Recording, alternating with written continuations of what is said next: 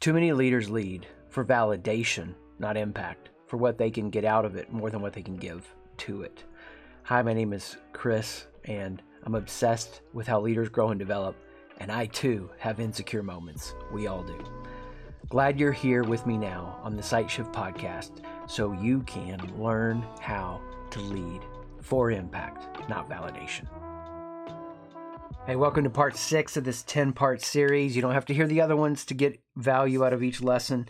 We're here, we're in session six, head shift, head shift, define a process, define a process. Now, this whole series is about this idea that leadership would be easy except for the people. And there's this war between vision and people. And that war reconciled for me the day my friend said, Chris, the people are the vision. And I've been obsessed with that ever since. I'd already been obsessed with growing and learning as a leader for about a decade, but this focused the last 15 years of what I've been working on so that I can help leaders go through a head shift, define and lock in on a, on a process to build leaders who build leaders. So we went deep into horizon shift. Now we're in the head shift part. And in the head shift piece, as you define a process, the thing that I want you to understand that so many people make wrong in coaching and in leadership development, and this is what you want to watch out for as you build leaders who build leaders, is we completely circumvent the nature and power of leadership in developing others in coaching. How? Here's how crazy it is to me. What if I got up in front of the organization and I said to the organization, imagine you doing this, team leader, CEO, founder, owner, saying, I have no imagination or idea for what we should do next. Someone tell me where we should go. Get that leader out of here, right? Are healthy leaders listeners? Do healthy leaders get feedback? Do healthy leaders change because of what they hear? Do healthy leaders know how to stay stubborn when they need to? Yes, yes, yes, yes to all these questions. Healthy leaders do all those things. Healthy leaders listen to how things land and they, they listen to the front lines and they improvise and they pivot. But but, but, but that leader is coming in with a vision, a three to five year horizon. Go back to the other episode. That, that leadership is coming in with a vision and an imagination.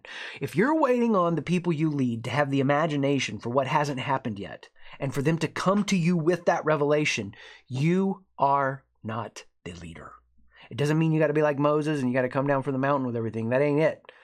But you're the leader because you have that big vision that's in you that you want to see happen. That you can look at your team and go, I'm going to do it without you, but I want you to do it with me. You're crazy enough like that. You're my people, by the way. Here's what we do with leadership development coaching. This is why coaching is so broken and leadership development is so broken. We start with a blank canvas. We start with a blank canvas. You know, uh, I found this in the coaching industry early on, working with leaders, that most coaching is just making space and asking questions. AI is going to do that better than any human can shortly. Um, that's not it. When I sit down in a leadership coaching context, I have an imagination for who that person can become. I see more than they see for themselves for who they can become. The, the magic of that is so powerful. Now, I've drifted into consulting if with forced enthusiasm I'm pushing that agenda on them, which is what happens in a lot of dysfunctional leadership. They're just pushing the agenda. So I'm not trying to stay so open ended here, nor am I trying to push it. I'm guiding you through a process. I'm showing up as the leader to guide. You're you're leading an organization, you're guiding it. This is what you want to do with leadership development. It's not just open ended. Hey, where do you want to grow? Where do you want to get better? Sure, I want to hear that because I want to take whatever you're saying and integrate that skill into a deeper mindset than you've ever had about yourself. But if I'm going to be the kind of leader who serves you well, I'm actually going to have the audacity to define a process for where we can go. There's lots out there on leadership, tons, academic, business, street level, wherever you want to look. And I'm just asking you to do this. I'm asking you, and we can do it for you, and we love doing it. Pen to paper. Here's how I build leaders from start to finish.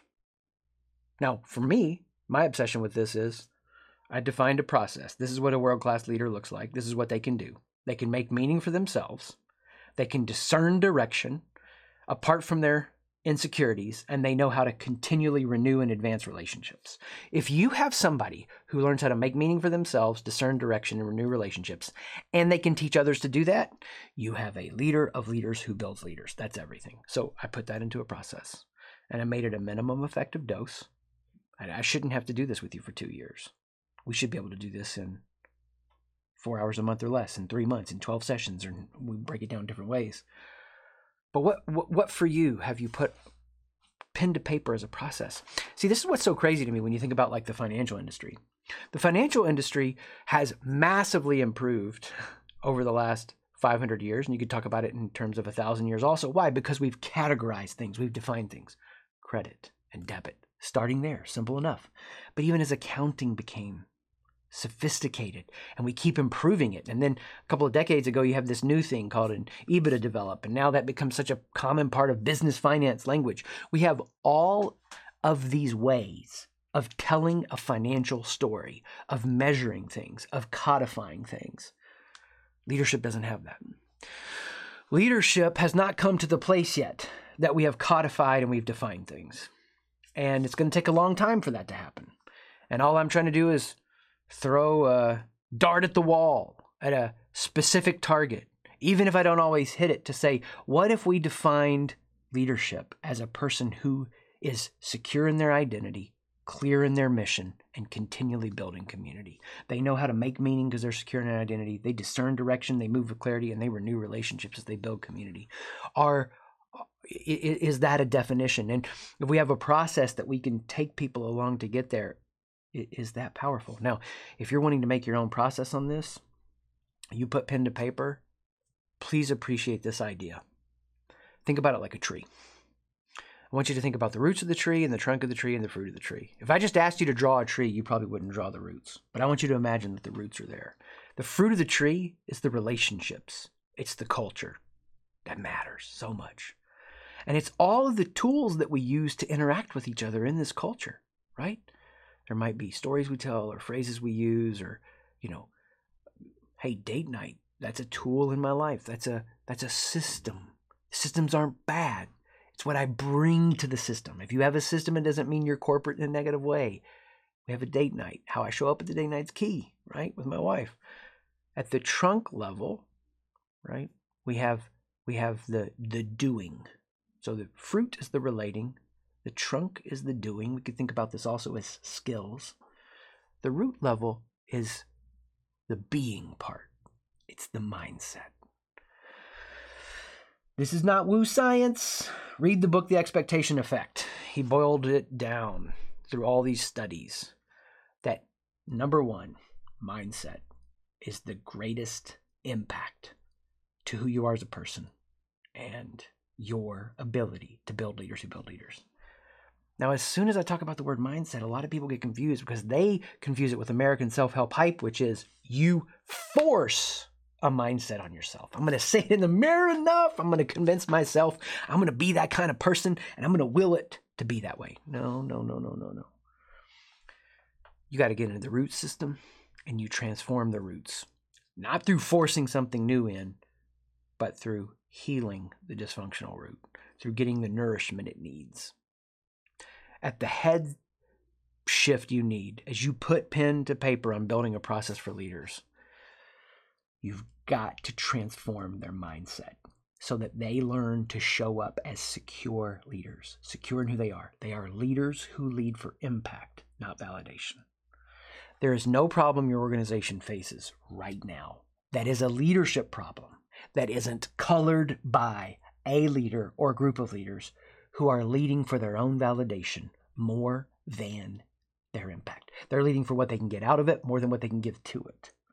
And because they're leading for their own validation, they're they're over indexing on their intuition or they're overly hampered by the data.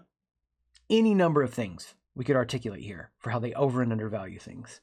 That's what's happening. And if you've been the leader or the owner more than three to five years, and you're upset or angry or frustrated about the culture, we have to look in the mirror because the culture's you. If you've been there that long, or if it's been your thing that long, The culture's a reflection of you. Now, that's not to beat you up or shame you.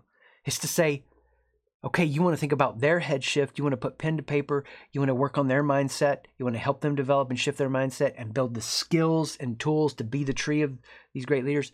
Where do you need to commit to a head shift? Put systems in your life to commit to a process to transform. We're here for you when you're ready, when you want to go through that journey, when you want a before and after experience that you will say is the best investment you've ever made in yourself, that you'll tell friends about. That's what we do. We know how to make an investment in you so that you're transformed and that transformation continues and continues and continues. More at sightshift.com, S I G H T shift.com. Thanks for joining me on this episode. There's always more for you at SightShift, S I G H T shift.com to be the leader you were meant to be.